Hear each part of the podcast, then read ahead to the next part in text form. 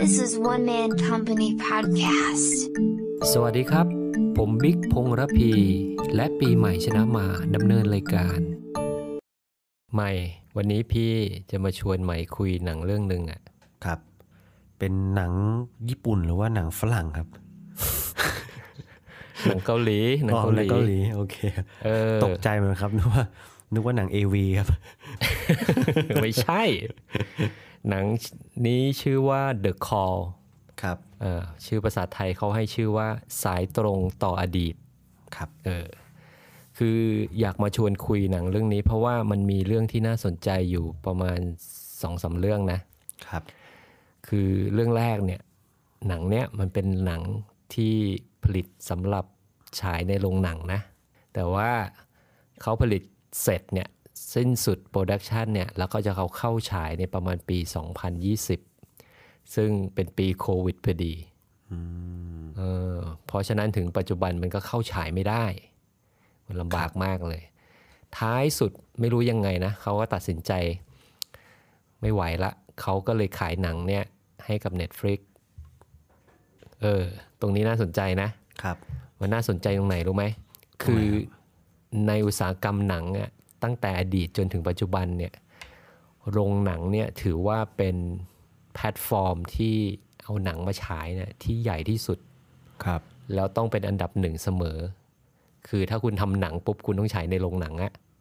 อ๋อ ต่อให้เกิดยุคเคเบิลทีวีขึ้นมาเกิดแผ่นดีวดีขึ้นมาเกิดอะไรก็แล้วแต่เนี่ย ฮะ โรงหนังต้องมาที่หนึ่ง แล้วพวกฉายตามที่ว่ามาเนี่ยเขาจะเรียกว่าเป็นเทียร์เอออสมมติหนังฉายไปเสร็จแล้วเนี่ย หนังถอดโปรแกรมออก อาจจะไปเข้าโรงเกรดสองเกรดสามอะไรก็ว่ากันไปนะ ครับ เทียร์ที่สองเนี่ยไม่รู้ตอนนี้เปลี่ยนยังนะก็จะเป็นเครื่องบิน เครื่องบิน เออไปใช้ในใช่ไปใช้ในเครื่องบินไงเวลาสายการบินเนี่ย อ๋อ เออหรืออาจจะไปลงเคเบิลทีวีพวกที่เป็นเอ่อ HBO เป็น ครับ เป็นโปรแกรมหนังอะ ครับ แล้วก็ไปลงแผ่นอะไรก็ว่ากันไป มันเป็นเทียร์แต่ละเทียร์มันมีระยะเวลาแตกต่างกันไป ฮะ เออไอพวกเนี้ยก็ขยับปรับเปลี่ยนไปเรื่อยๆ ยุคหลังๆ มันก็เริ่มมาขายหนังให้กับพวก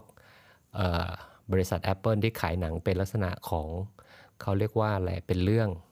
ก็มี อันนี้ก็เป็นอีกแพลตฟอร์มหนึ่ง แต่ว่ายังไงก็แล้วแต่คือโรงหนังต้องอันดับหนึ่ง แต่ครั้งเนี้ยที่พี่เห็น หนังเรื่องนี้คงไม่ใช่เรื่องแรกหรอก แต่ว่าเผอิญเอาเรื่องนี้มาเล่าก็เลยอยากจะบอกให้ฟังว่า เฮ้ย Netflix เริ่มเป็นแพลตฟอร์มที่มาท้าทายโรงหนังแล้วนะ คนผลิตหนังเอาหนังมาขายให้แพลตฟอร์มนี้ ครับ เออแต่ไม่รู้ว่าได้ตังค์เท่าไหร่นะ ครับ อันนั้นคือเรื่องที่หนึ่งที่อยากจะเล่า เรื่องที่สองก็คือหนังเรื่องเนี้ยมันเป็นหนังที่เกี่ยวกับเวลา เอออหนังที่เกี่ยวกับเวลาเนี่ย ช่วงหลังๆมีเยอะนะ ฮะ เออเล่นอยู่ในพล็อดเรื่องที่แตกต่างกันไป เอาแบบคลาสสิกเลยนะ Back to the Future เก่ามากแล้ว ไม่รู้ใหม่เคยดูไหม ไม่น่าเคยดูครับ เออ มันเก่ามากมีสามภาคนะ ตอนนั้นเป็นหนังที่แบบสุดยอดมาก ครับ ทุกคนต้องดูแล้วแบบทันสมัยสุดๆนะ แล้วก็ถัดมาเอาปัจจุบันที่เพิ่งจบไปไม่นานเนี่ย ค อ รับ ย่าง Avenger Endgame อย่างเงี้ย อืมใช่ใช่ใช่ อ่าถูกไหม ใช่ มันก็ ครับ เรื่องเกี่ยวกับเวลาแล้วโหเยอะมากแทบจะเกือบทั้งเรื่องเลยอะนะ แล้วก็มันก็มีหนังที่พี่ประทับใจนะ ที่เกี่ยวกับเวลา แล้วพี่เชื่อว่ามันคลาสสิกมาก อย่างเช่นเรื่อง Butterfly Effect ครับ ปี 2004อะก็โหเก่าเหมือนกันนะ คือหนังเรื่องเนี้ยเป็นหนังที่ตัวละครหลักอะคือพระเอกอะสามารถย้อนกลับเวลาเข้าไปแก้ไข ปมในอดีตตอนเด็กได้ อืม แล้วพอแก้ไขเนี่ยสิ่งที่เกิดขึ้นคือสภาพที่มีการเปลี่ยนแปลงในอดีตเนี่ยจะส่งผลถึงปัจจุบันอ่าก็แก้ไปแก้มา อันนี้คือเรื่องหนึ่งที่พี่คิดว่ามันคลาสสิกนะ ครับ เออแต่ถ้าเป็นเรื่องที่แบบหนังเกี่ยวกับเวลาที่แบบโอ้โหพล็อตเรื่องมันคิดมาได้ยังไง แบบมีความแปลกประหลาดสุดขั้วเนี่ยถ้าให้พี่ยกเรื่องหนึ่งเนี่ยก็จะเป็นเรื่อง predestination ครับ เออเรายังไม่ลงรายละเอียดนะ เพราะว่าโอ้โหมันซับซ้อนซ่อนเงื่อนมากเลย ทีนี้สิ่งที่อยากจะเล่าเนี่ย ก็คือในหนังเรื่องเนี้ยชื่อ The Call อะนะพล็อตเรื่องเนี่ยมันไม่ได้เออจะว่าซับซ้อนก็ซับซ้อนนะ ครับ แต่ว่าตัวละครที่ดำเนินเรื่องเนี่ยหลักๆ คือแค่สองตัวเอง คือตัวนางเอก ฮะ อ่าตัวเอกนางเอกนะ หนังเรื่องเนี้ยเดี๋ยวพี่จะเล่าเนี่ยจะเป็นลักษณะพูดเรื่องย่อนะครับ อาจจะมีล้ำไปสปอยเล็กน้อย คนที่ไม่อยากฟังสปอยก็ไม่ต้องฟังนะ เดี๋ยวผมจะเล่าว่ามันมีจุดอะไรที่น่าสนใจ ครับ คือคือพี่กับใหม่ไม่ค่อยมีปัญหาเรื่องสปอยใช่ไหม ใช่ใช่ มี ผม สป ผ อ ม ย ผมไม่มี พี่ก็ไม่มีเหมือนกันนะ อยากรู้ว่าหนังมันมีความน่าสนใจที่จะไปดูหรือเปล่า พี่จะเน้นตรงจุดนั้นมากกว่า ครับ โอเค ตัวหนังคือตัวนางเอกเนี่ยอยู่กับครอบครัวที่บ้านหลังใหญ่หลังหนึ่ง ซึ่งเขาก็มีปมนะ เพราะว่าพ่อตาย แล้วก็สาเหตุการตายก็มาจากแม่ จุดนี้ทำให้เขามีความรู้สึกไม่ดีต่อแม่มากเลย แต่ก็อยู่ด้วยกันนะ ครับ แต่จู่ๆวันหนึ่งเนี่ยเขาใช้โทรศัพท์บ้านน่ะที่ต่อแบบไร้สายอ่ะ ครับ เอออยู่ๆก็โทรติดต่อกับใครก็ไม่รู้เอ้ยคุยไปคุยมา ปรากฏว่าคนที่รับสายแล้วคุยเนี่ย เป็นใครรู้ไหม ใครครับ เป็นลูกสาวของเจ้าของบ้านเดิม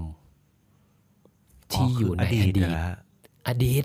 อ๋อ อยู่เมื่อประมาณสัก 20 ปีที่แล้วอะ่ะ ครับ เขาก็นางเอกก็เอ้ยตกใจและแปลกประหลาดมากเฮ้ยมันเป็นไปได้ยังไง คือตัวหนังก็ไม่ได้บอกอะไรมากอะว่าอยู่ๆมันไปเชื่อมต่อกับอดีตได้ยังไง บอกครับ ว่าเออ เชื่อมต่อได้แล้วกัน แค่นั้น เอาเป็นว่ายอมรับเงื่อนไขของหนังไป ครับ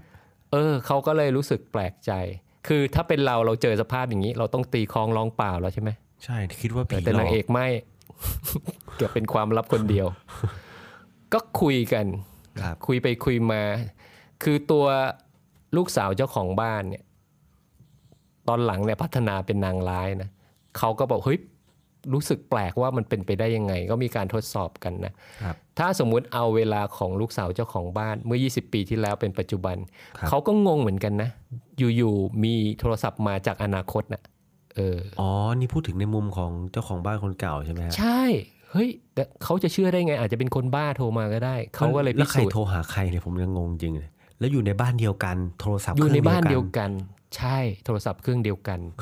ต่างเวลากัน 20 ปี เขาก็เลยพิสูจน์ให้ดูช็อตแรกเลยนะ ครับ คือนางเอกก็เซิร์ชเลยนะ ในหนังรู้สึกก็ไม่ได้เซิร์ช Google นะ ถ้าจำไม่ผิดเซิร์ชตัว Never เนี่ย ครับ ว่า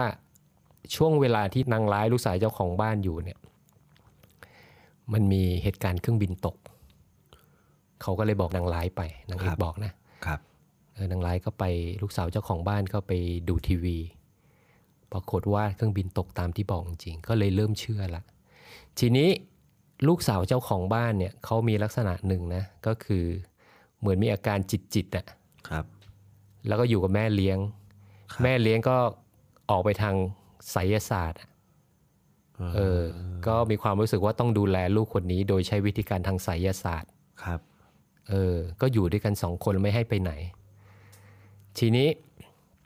เรื่องมันก็ดำเนินไปเรื่อยๆ มีความสัมพันธ์กัน ในแง่เป็นเพื่อนกันต่างช่วงเวลานะ ปรากฏว่าอะไร ก็คื รู้ เขา ไหม โทรคุยกันตลอดเลยพี่บิ๊กหรือไง ใช่โทรคุยกันเลยผ่านยี่สิบปี ไม่ได้เอะใจไม่ได้เป่าประกาศให้ใครรับรู้ กูตักเอ อ แปลกดี แปลกไหม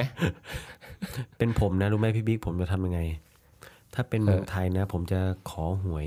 รู้ว่า เออ เฮ้ย ไปโคนใช่ไหม งวดนี้งวดนี้ออกอะไรอะไรอะไรอย่างเงี้ย แทงยับ เออ เลยครับ ประมาณนั้น แต่เขาไม่ได้ทำนะ ทีนี้เรื่องของเรื่องมันดำเนินมาว่าช่วงเวลานั้นเนี่ย บ้านหลังเนี่ยเขาจะขาย ครับ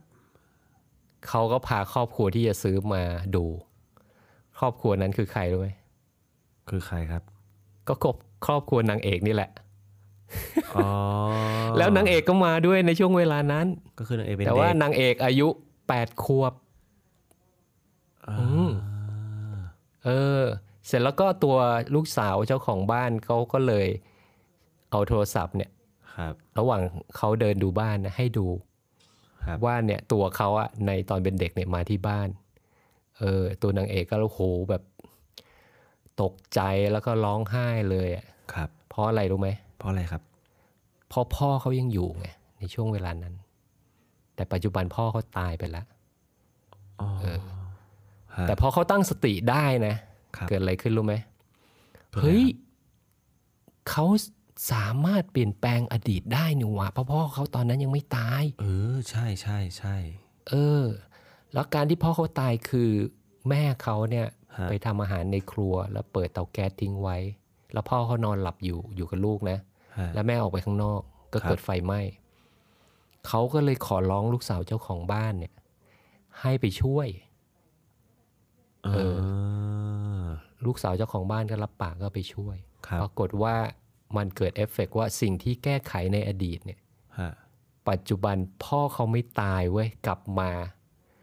แบบงงๆอะนะ ก็คืออยู่ดีๆก็เดินกลับมา เดนเขาไปอยู่ในสวนคือนางเอกออกไปข้างนอกไปเจออยู่ในสวนเจอพ่อเขาพ่อเขาก็ไม่รู้สึกอะไรเพราะเหมือนกับเหตุการณ์มันได้ดำเนินมาคือตัวพ่อเขาไม่ตายไง เออ ไม่มีใครรู้ยกเว้นนางเอกคนเดียว ประหลาดจริง ว่ามันมีการแก้ไข ไม่มีการ อดีตจัดงานศพด้วยดูว่า ไม่มี ไม่มี ทุกอย่างกลับสภาพมาคือตัวพ่อเขาไม่ตาย ครับ เออ ทีนี้เขาก็เลยเหมือนความรู้สึกว่าโอ้โหชอบมากเลย ที่ช่วยเหลือเขาเนี่ยเขาก็อยากจะตอบแทน ครับ เขาก็ตัวนางเอกนะก็ไปค้นพบเสิร์ชไปเสิร์ชมาไปเจอข่าวหนึ่ง ปรากฏว่ามันมีข่าวว่าตัวเพื่อนเขาลูกสาวเจ้าของบ้านจะถูกฆ่าตายเว้ย คนในอดีตใช่ไหมฮะ คนในอดีตแล้ว อ๋อ วันนั้นเลยอะ ครับ เขาก็เลยบอกข่าวให้กับตัวนางลูกสาวเจ้าของบ้าน ว่าให้ระวังวันเนี้ยเป็นวันที่ลูกสาวเจ้าของบ้านจะถูกฆ่า ครับ เออ ปรากฏว่าเขาว่าเตรียมการไอ้คนที่เข้ามาฆ่าก็คือแม่เลี้ยงเขา ที่จะทำพิธีทางไสยศาสตร์อะ อืม คือช่วงแรกดูแม่เลี้ยงโหแบบคลั่งไสยศาสตร์มากเลย ครับ เออส่วนรายละเอียดว่าสุดท้ายเป็นยังไงเดี๋ยวไปดูในหนังเอานะเขาก็เลยลูกสาวเจ้าของบ้านรู้ก็เลยไม่ตาย หลบหนีเสร็จแล้วก็ไปฆ่าตัวแม่แทน ทีนี้อดีตก็เปลี่ยนทันทีเลย ครับ คือแทนที่ลูกสาวจะตายถูกแม่ฆ่า ลูกสาวไปฆ่าแม่ซะ ครับ อ่า แต่ว่าตัวนางเอกไม่รู้ นั้นก็เอาศพไปซ่อน ฮะ ทีนี้ลูกสาวเจ้าของบ้านตอนนี้เปลี่ยนชื่อเป็นนางร้ายแล้ว นางร้ายเนี่ยก็เริ่มจิตขึ้นเรื่อยๆ คือฆ่าคนที่หนึ่งได้ ครับ ก็เริ่มฆ่าคนที่สอง อ๋อ อ่าเป็นคนที่ส่งสตรอเบอรี่ทำสวน ติดใจ เออกลายเป็นฆาตกรต่อเนื่องเลย เออ แปลกไหม แปลกเหมือน พล็อ กัน ดเรื่อง ทีเนี้ยนางเอกก็ไม่รู้ไง ครับ แล้วสุดท้ายเรื่องมันก็ดำเนินไปนางเอกมารู้ ก็เกิดความรู้สึก เฮ้ยมันไปทำอย่างนั้นได้ยังไง ไอคนที่ส่งสตรอเบอรี่เนี่ย เป็นคนดีมากเลยนะ แล้วเขาปัจจุบันนะก็ไปหาสอบถามว่าไล่สตรอเบอรี่ตรงเนี้ยมันมันหายไปไหนอะไร ครับ เออเหตุการณ์มันถูกฆ่าไปแล้วไม่มีใครรู้จักเลยนะ เหมือนไม่เกิดไม่เคยเกิดขึ้นมาเออทีนี้เรื่องมันดำเนินมาว่าสองคนนี้เริ่มไม่ชอบกันละ จะไล่ล่ากันละ ฮะ คำถามมีอยู่ว่า คนหนึ่งคือนางเอกอยู่ในปัจจุบัน ครับ แล้วนางร้ายเนี่ยอยู่ในอดีตห่างกัน 20 ปี จะไล่ล่ากันยังไง เออ โทรศัพท์ไล่กัน เออ อันนี้คือพล็อดเรื่องคร่าวๆนะ ครับ ที่ที่อยากหยิบมาเล่าให้ฟังว่า เออมันเป็นหนังที่เอาพล็อดมาแล้วก็เขียนมีแง่มุมที่เล่นเกี่ยวกับเวลาที่ที่แปลกดีนะ ครับ อืม แต่หนังเรื่องนี้เขาไปเอาพล็อดมาจากฝรั่งอีกทีหนึ่งแล้วมาดัดแปลงให้เข้ากับตัวที่เขาจะทำเป็นหนังนะ อ๋อ อ่ะ ถ้ามากกว่านี้ก็จะเป็นสปอยละ สงสัยผมต้องไปตามดูแล้วล่ะฮะ Netflix Netflix ใคร ครับ เป็นสมาชิกอยู่ก็ดูฟรีไปเลยนะ ครับ The Call นะฉากไล่ล่าก็สนุกดีนะก็ว่าต่างคนต่างคิดว่าอยู่ต่างเวลากัน 20 ปีจะไล่ล่ากันยังไง อืมใช่ใช่ผมยังคิดอยู่ว่า มันจะต้องมีการโทรให้อีกคนหนึ่งที่มีการเกี่ยวเนื่องของกันและกันอะไรอย่างเงี้ย ทีนี้พอมันเป็นหนังเรื่องเกี่ยวกับเวลาเนี่ยมันก็เลยมีอีกเรื่องหนึ่งที่พี่สนใจอะนะ ครับ ก็คือเวลาเนี่ยมันเป็นเรื่องที่พี่ว่าทุกคนรู้อยู่นะ แต่ว่าให้ความสำคัญมันอาจจะน้อยเกินไป ครับ โดยเฉพาะเวลาของช่วงชีวิตอะของคนเราอะ ครับ แล้วถ้าเจาะไปก็คือช่วงวิชีวิตในการทำงาน สมมติพี่แบ่งคร่าวๆนะ คือช่วงชีวิต 20ถึง30 ครับ ช่วงละ 10 ปีนะ3ถึง40 ปี 40ถึง50 มันเป็นช่วงเวลาที่คนที่เติบโตขึ้นมาเนี่ยถ้าไม่ได้ใช้ชีวิตในช่วงเวลา 10 ปีอย่างอย่างคุ้มค่าเนี่ย ครับ พี่ว่ามันเป็นเรื่องน่าเสียดาย ยกตัวอย่างเช่น ช่วงที่จบมาทำงานเนี่ยสมมติจบปริญญาตรีแล้วกันจบมาประมาณสักอายุอายุ 22 แล้วกัน ครับ ออกไปทำงานเนี่ยก่อนถึง 30เนี่ยพี่อยากให้คนที่ออกมาทำงานหรือทำงานเป็นระยะหนึ่งเนี่ยเป็นช่วงค้นหา แล้วก็เรียนรู้แล้วก็สะสมประสบการณ์ อย่างเต็มที่ ครับ คืออย่าไปทำอะไรที่ที่ทำแล้วไม่ได้พัฒนาตัวเองอะทำซ้ำๆแป๊บเดียวนะ ใหม่เชื่อไหมสิบปีอะคุณเงยหน้าใหม่ทีคุณอาจจะสามสิบละเฮ้ยเราไม่ได้ทำเรื่องนี้เลย เราไม่ได้มีองค์ความรู้ตรงนี้ เราไม่เคยไปมีประสบการณ์ตรงนั้น ครับ มันจะน่าเสียดาย ใช่ เออใหม่มีประสบการณ์อย่างนี้ไหม มีครับมี ก็คือช่วงสมัยที่ผมเรียนมหาลัยนะครับ ก็ อืม ช่วงนั้นเนี่ยก็เป็นช่วงที่ผมเนี่ยก็ได้เหมือนกึ่งกึ่งๆกับทำงานพิเศษด้วย เหมือนว่า คือต้องบอกก่อนว่าคือตัวผมเนี่ยเป็นอดีตนักกีฬา ก็เลยมีความสามารถเรื่องของกีฬาอยู่แล้วครับ แล้วก็ครอบครัวของผมอะครับ เป็นครอบครัวที่ไม่ได้ร่ำรวยอะไร พ่อของผมก็พยายามจะฝึกให้ผมมีหารายได้ด้วยตัวเองครับ เผื่ออยากได้อะไรก็จะได้ช่วยเหลือตัวเองได้ ผมก็ได้ไปสอนแบดกับทีมทีมหนึ่งครับพี่บิ๊กก็ก็เป็นตอนนั้นรู้สึกว่าแบบโอ้โหอะไรวะแม่งแบบ นิดเดียวก็ไม่ได้หมายถึงว่าแบบบางทีมาช้าหนึ่งนาทีก็ก็คือโดนว่าเลยนะ ก็กลายเป็นว่า ผมก็อะไรที่มันเป็นเรื่องงานหรือเป็นเรื่องการนัดกันเนี่ย ผมค่อนข้างที่จะให้ความสำคัญมาก กลายเป็นว่าทุกวันเนี้ครับ ผมก็มีระเบียบวินัยเรื่องของการนัดเรื่องของเวลามากขึ้น ซึ่งถ้าสมมติย้อนไปนะ หรือว่าในตอนนั้นผมไม่ได้ทำอะเอาวัยช่วงเนี้ยวัยสามสิบช่วงเนี้ยครับ ให้ผมไปนั่งทำแบบนั้นต้องไปสอนแบบอย่างนั้นผมคงไม่ทำนะ นั่นก็เลยเป็นเวลาที่ผ่านมาที่ผมได้มีโอกาสได้ทำก็เลยรู้สึกรู้สึกดีครับที่ที่ได้ไปทำ ก็เป็นประสบการณ์ส่วนตัว ครับ จุดจุดที่ใหม่พูดเนี่ยพี่ทำให้ทำให้พี่นึกถึงเรื่องหนึ่งนะ ครับ คือสุนทรพจน์ของสตีฟจ็อบส์ที่ไปพูดที่มหาวิทยาลัยก่อนที่เขาจะ ครับ เสียชีวิตนะ แล้วก็ connecting เป็น dots สุน ใช่ ท ไหม ร ฮะ พจน์ใช่ คือคอนเทนต์หนึ่งคือเนื้อหาหนึ่งที่สตีฟจ็อบส์พูดออกมาเนี่ยก็คือทุกคนอย่าใช้เวลาอย่างศูนย์เปล่า ครับ ให้ค้นหาความฝันของตัวเองอะแล้วไปท ครับ ำไปแสวงหาประสบการณ์ เรื่องเงินน่ะเอาไว้ทีหลัง ฮะ ทำและพัฒนาตัวเอง แล้วค้นหาเนี่ยเป็นอันดับแรก ถ้าไม่มีก็ต้องค้นหาต่อไปนะ ครับ ก็คือไม่รู้ว่าเมื่อไหร่จะเจอด้วย ใช่ ถ้ามีแต่ยังไม่ใช่ในการทำงานก็ต้องพยายามไปหานะ ครับ เพื่อเติมความฝัน เพราะว่าถ้าเวลาผ่านไป 10 ปีเนี่ยมาอีกทีเนี่ยบางครั้งเนี่ยมันไม่ทันนะ คือจังหวะชีวิตมันไม่เอื้อมหน่วยที่กลับไปทำแบบนั้นนะ ใช่ครับ นั่นก็คือ ใช่ ใช้เวลาศูนย์เปล่าในช่วง 10 ปีแรกเนี่ยยี่สิบถึงสามสิบเนี่ย อันเนี้ยน่าเสียดาย 30ถึง40 ก็มีจังหวะชีวิตของมันเหมือนกันนะ ว่าต้องควรจะทำอะไร4ถึง5ก็มี ฮะ เออ อันเนี้ยมันทำให้เกิดสิ่งหนึ่งทันที แล้วก็หนังพยายามพรีเซนต์เรื่องนี้เลยนะ คืออะไรรู้ไหม คืออะไรครับ ความพยายามที่อยากจะเข้าไปแก้ไขอดีต อ๋อ แต่ละคนมีปมไม่เหมือนกัน อย่างหนังเรื่อง The Call เนี่ย ปมคือพ่อตาย ตอนเด็ก ครับ ตอนนางเอกอายุ 8 ขวบ ครับ เขาอยากแก้ไขอะในอ ฮะ ดีตอ่าหนังเรื่อง Butterfly Effect เขามีปมในเรื่องวัยเด็กที่ไปแกล้ง แล้วทำให้เกิดเหตุการณ์บานปลาย ม เขาอยากจะไปแก้ ครับ เออ เพราะฉะนั้นพี่ก็เชื่อว่าทุกคนมีปมในอดีต ฮะ อยากกลับไปแก้ไข ม เออ ต่างคนต่างมีวิธีการของตัวเอง ครับ อย่างคลิปก่อนหน้าที่เราคุยกันเรื่องพี่แบทจำได้ไหม จำได้ครับ เออพี่แบทก็เป็นคนที่แบบมีจิตใจที่เข้มแข็งมากนะ ที่เขาประสบอุบัติเหตุ แล้วเขาไม่สามารถตีแบตได้ ครับ แล้วเรามีโอกาสไปถามเขาใช่ไหม ใช่ผมไป เอ ถา อ ม ว่า เขา เขา เออในใหม่ลองเล่าตรงนี้สิ คือผมอะถามว่าพี่แบดผมถามหน่อยว่าตอนที่พี่แบดแขนหักเนี่ย แล้วรู้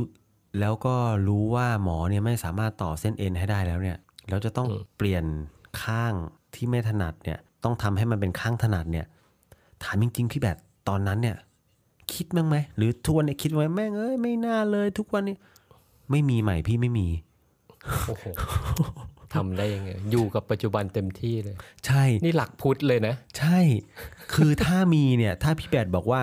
มีมันน่าถามต่อว่าเออ แล้วพี่แบดทำยังไงถึงถึงแบบอยู่ได้ในในปัจจุบันนี้ เออ แต่ดันไม่มีผมก็เลยไม่รู้จะถามต่อยังไง ก็โห สุดยอดสุดยอด เออ ครับ เอาอย่างเรื่องอยากจะเข้าไปแก้ไขในอดีตเนี่ยใหม่มีจังหวะเวลาไหมที่อยากจะเข้าไปแก้ไขในอดีตจุดไหน อืมมีครับมีมีเป็นเหตุการณ์สมัยวัยเด็กครับ ก็คือผมต้องเล่าให้ฟังก่อนว่าตัวผมเนี่ย พ่อแม่ของผมนะครับ ก็แยกทางกันไป เมื่อตอนสมัยผมอายุประมาณ 15 ช่วงนั้นก็ขึ้นม .4 พอดี คือเหตุการณ์วันนั้นเนี่ยพี่บิ๊กเป็นเหตุการณ์ที่ผมเนี่ยนัดเพื่อนไว้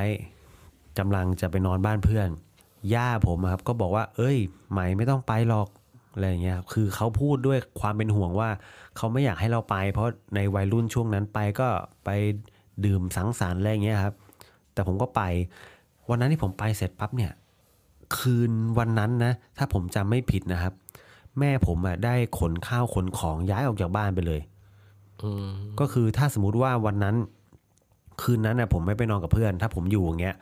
ผมอาจจะแบบคุยกับแม่บอกกับแม่ว่าเออ อยู่ด้วยกันที่นี่ไม่ต้องไปหรอกอะไรเงี้ยครับ ถ้าถ้าย้อนเวลากลับไปได้นะครับ อืม ก็จะเป็นอย่างนั้น แต่ก็ถ้าวันนั้นผมอยู่แม่ผมอาจจะย้ายออกวันอื่นก็ได้ครับ ก็เป็นปมปม ครับ ในอดีตนะ เรื่อง ครับ หนึ่ง ใช่ เออก็